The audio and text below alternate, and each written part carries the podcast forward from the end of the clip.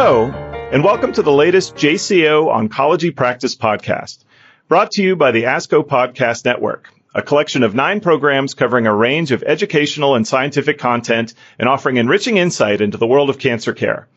You can find all recordings, including this one, at podcast.asco.org. My name is Dr. Nate Pennell, medical oncologist at the Cleveland Clinic and consultant editor for the JCOOP. I have no conflicts of interest related to this podcast, and a complete list of disclosures is available at the end of the podcast. Today, I'd like to talk a little bit about the impact that physician shortages can have on cancer care in the United States. While there are some parts of the country, for example, Boston or New York, where you can't turn around without tripping over a specialist in some field or another of medicine, for much of the vast geographic expanse of the United States, especially outside of larger cities, there's areas that lack adequate specialty physician coverage, perhaps having either small numbers or even a single practitioner covering large areas. Now, this is very important for patient care because most cancer patients get their treatment in community settings closer to their home and not at large academic centers. But how does this impact care when, for example, specialized surgical services are needed and no one's available close to home? With me today to discuss this topic is Dr. Jan Franco, Chief of the Division of Surgical Oncology at Mercy One Medical Center in Des Moines, Iowa. We'll be discussing his paper, Effect of Surgical Oncologist Turnover on Hospital Volume and Treatment Outcomes Among Patients with Upper Gastrointestinal Malignancies, which is currently in press at the JCOOP. Welcome, Dr. Franco, and thank you for joining me on this podcast. Thank you for this opportunity, Dr. Pennell. It's my pleasure. I do not have any conflicts of interest with this work. Thank you for that. So we hear in the media about shortages of physicians, especially in underserved areas. How common would it be that a larger community hospital would lack access to, say, a surgical oncologist? Just to give you an example, the city where I practice currently has about 750,000 people with surrounding suburbs. And we had a shortage of surgical oncologists for about 2 years. But I can recall that one of the large hospital systems lost the entire radiation oncology department. So for nearly 2 years, until they hired 3 new radiation oncologists, they actually could not do any radiation. Mm. We ourselves have been a flagship for many decades for gynecologic oncologists. I lost one about 3 or 4 years ago, and since then we can't hire. And on top of that, I recall that about 3 years ago, we had 1 year when 90% of urologists left the town. Of the 12 urologists, about 8 or 9 had to leave, and they came back for a different practice within the same locality, but it was about a year plus without adequate urology workforce. So these things do happen. No, I can imagine, especially for specialties that are relatively small to begin with. And just to put this in perspective, can you explain a little bit about what exactly is a surgical oncologist, and how does that differ from, say, a general surgeon who may also do some cancer surgeries? So thank you for this question. I mean, I myself am a surgical oncologist, and I suspect there will be a lot of different definitions. For me, it would be a general surgeon who is focused on a cancer treatment. General surgeons do treat both cancers, but also trauma and general surgical conditions, common gallbladders, hernia. But a subset of surgeons have focused on cancer, and the majority of those have accredited fellowship. These surgeons, in my opinion, should maintain a broad spectrum of practice. So for example, not only liver and pancreas, but liver, pancreas, and stomach and esophagus and other organs.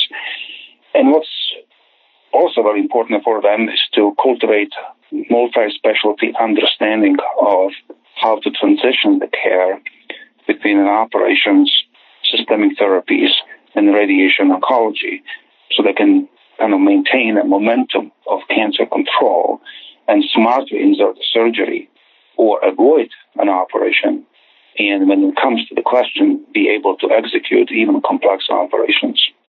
And given the complexity of cancer care these days and how multidisciplinary it is, I would imagine that most surgical oncologists are centered around academic university hospitals, as opposed to working out in more rural areas or community hospitals. Is that the case, or are they pretty much available everywhere?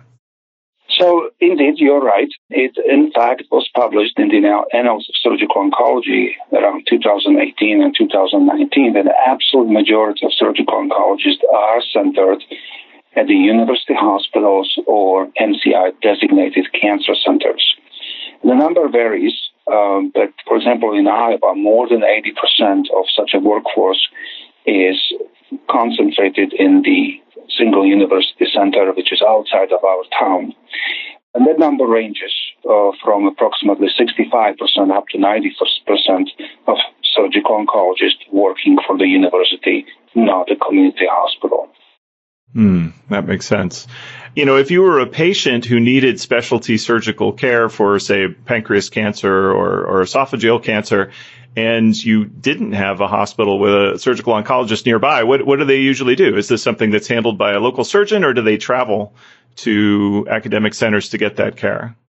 So this is subject of lots of research, and I think there is a dramatic geographical variation.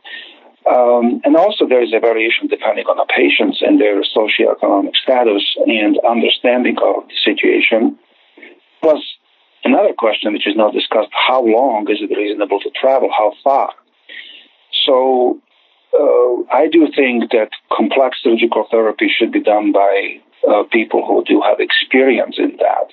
And what is experience that can be defined by number of cases, but does doing 10 pancreases improve you on operating on the stomach as well? I would believe there is some degree of cross-fertilization. Is it reasonable for people to travel for an operation 100 miles, 150, 200? Probably not reasonable, as long as they get a quality care closer to home. Yeah, it certainly would put a burden on them, and you could think that their follow-up care might be compromised by being so far away as well. Yeah, I agree with that. One has to understand that the discharge from a hospital after operation by far doesn't mean end of the surgical care, or at least it should not. You know, patients are these days discharged from operations very quickly. There are various tricks. Sometimes surgeons let them to stay in a town, in a hotel, which I don't know how good discharge that is, but then they're coming back for unexpected post-operative either complications or troubles which do not amount to major complications, that has to be readily available. So there are mechanisms how people can do that, but can you really do it on distance of 100 miles? With that in mind, can you take us through your study? What were you trying to show? Thank you. This was almost classical before and after study, but it was not only before or after, but it was before the last surgical oncologist in a short period of time that we didn't have it, and the latter period of time when we actually regained surgical oncologist, which is how I came to the local practice, and I'm still practicing here for about 12 years. So the whole study spanned over about 15 years, between 2001 and 2015, and looked at the patients who are typically taken care of by surgical oncologists, and not focusing on technically rather simpler procedures on, let's say, skin cancer. So we focused here because of complexity and inherent risk on esophagus cancer, gastric cancer, and pancreatic cancer. For the ease of the study, we looked at carcinomas only and excluded neuroendocrine tumor, benign conditions, gastrointestinal stromal tumors, and others. And we only focused on those conditions which could be potentially resectable, because otherwise there is no particular influence of surgical oncologists for majority of therapy. So for esophagus and gastric cancer, we looked at stage 1 through 3, and for pancreatic cancer on stage 1 through 2, because stage 3, in general, historically was never really considered for an operation. It might be changing currently, but it was not in the past. So, in 2006, our prior very excellent surgical oncologist simply retired. And over the next 2 years, very clearly, there was no surgical oncologist in the hospital. And we observed the proportion of these diagnoses. And we observed that during the time that there was no identifiable surgical oncologist, responsible for advising and executing surgical care on those patients, the number of referred cases dropped dramatically down. So went down from about 12.2% of these cancers diagnosed within this hospital as compared to the state, to down to only about 6.7% of all state cancers being diagnosed in that particular hospital, which at that time was missing surgical oncologist. Once the new surgical oncologist, which was myself coming back, were able to restore those services or perhaps the confidence of referring physicians and the society at large better, and we returned back to the prior numbers, again diagnosing and treating approximately 12% of the state volume of these neoplasms. We also wanted to see, we could not compare that to a SEER database within the state of Iowa. But we obviously asked the question, did the number of these cancers for those 2 years somehow decreased in the state of Iowa? And it did not. So at the state level, there was maintaining of the trend of the annual diagnosis, but in the particular hospital, they were not apparent there, so we assumed that they out-migrated to other institutions. And empirically, and by discussion by other physicians who were here in this time, they clearly out-migrated to different systems and out of town, but they were simply not present with this hospital. We looked at the overall survival as the perhaps the most important measure of efficacy of therapy. And we were able to restore the surgical oncology quality to the point that, survival after the new surgical oncologist came was not worse, perhaps even improved in some situations. And there also was a higher proportion of patients undergoing multidisciplinary therapy. That means either chemotherapy or radiation or combination of those in addition to surgery. That would be expected general trends over the last 15 or 20 years, but it was very reassuring. We could actually see it to be restored back once the surgical oncology services became available. And how well do you think the overall state SEER numbers reflect, you know, the real results that you would see in your patient population there? I think it reflects very tightly about the reality. You know, SEER has been demonstrated on nationwide level to be very effective and very precise with a very low rate of the errors. Interestingly, many don't know that Iowa was one of the original states where the SEER database has been established and participated in the program since 1973. And to some degree, it could be driven by the fact that there is not too many hospitals which actually have cancer registries. So in reality, you don't have to train that many registrars. But those registrars and individual cancer centers actually support both the SEER database and other databases, including the National Cancer Database. So there is historically, for perhaps some nearly 50 years, consistent reporting of data. So I have a lot of trust into data reported, especially from Iowa. In the paper, I noted that you, over time, as we get closer to the modern time, that the outcomes seem to improve. Is that, or at least compared to the time before the previous surgical oncologist was there, is that because the new surgeon was more skilled, or is it that outcomes just overall are improving as we move on and have new treatments? I think it's completely explained by the overall improvement of care over the years and multidisciplinary treatments. I had a distinct pleasure to, for about 2 or 3 operations, operate with that surgeon who continues to work now and is in mid-70s and the minor procedures, and that's an excellent surgeon. I definitely could observe it. So while many would like to think that it is because of one person or one surgeon, it is not one surgeon. It is really the whole system maintain adequacy compared to improvements which we experienced over the last 15 years in the care overall. So I think it's the whole team, as it would be expected, get better over time.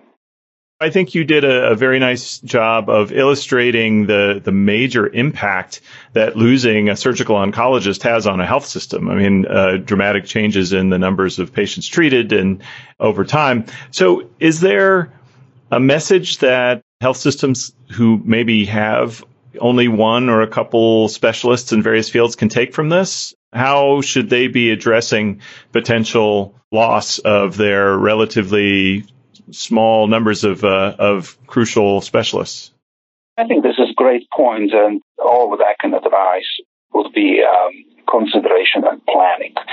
And while I do think that some specialties with low frequency of practitioners like surgical oncology are at the risk, but there are many other specialties, and in fact every single specialty could be at some degree of risk because, you know, I'm a medical oncologist, the level of the knowledge which is required to practice with evolving molecular studies and immunotherapies is enhancing, essentially doubling every year or two.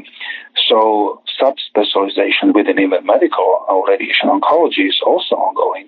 So I think every healthcare system is at a risk of losing some portion of its common skill if the key individuals do leave. So surprisingly, as I mentioned at the early part of our podcast, we actually lost, not in our hospital, but in another large hospital, an entire group of radiation oncologists.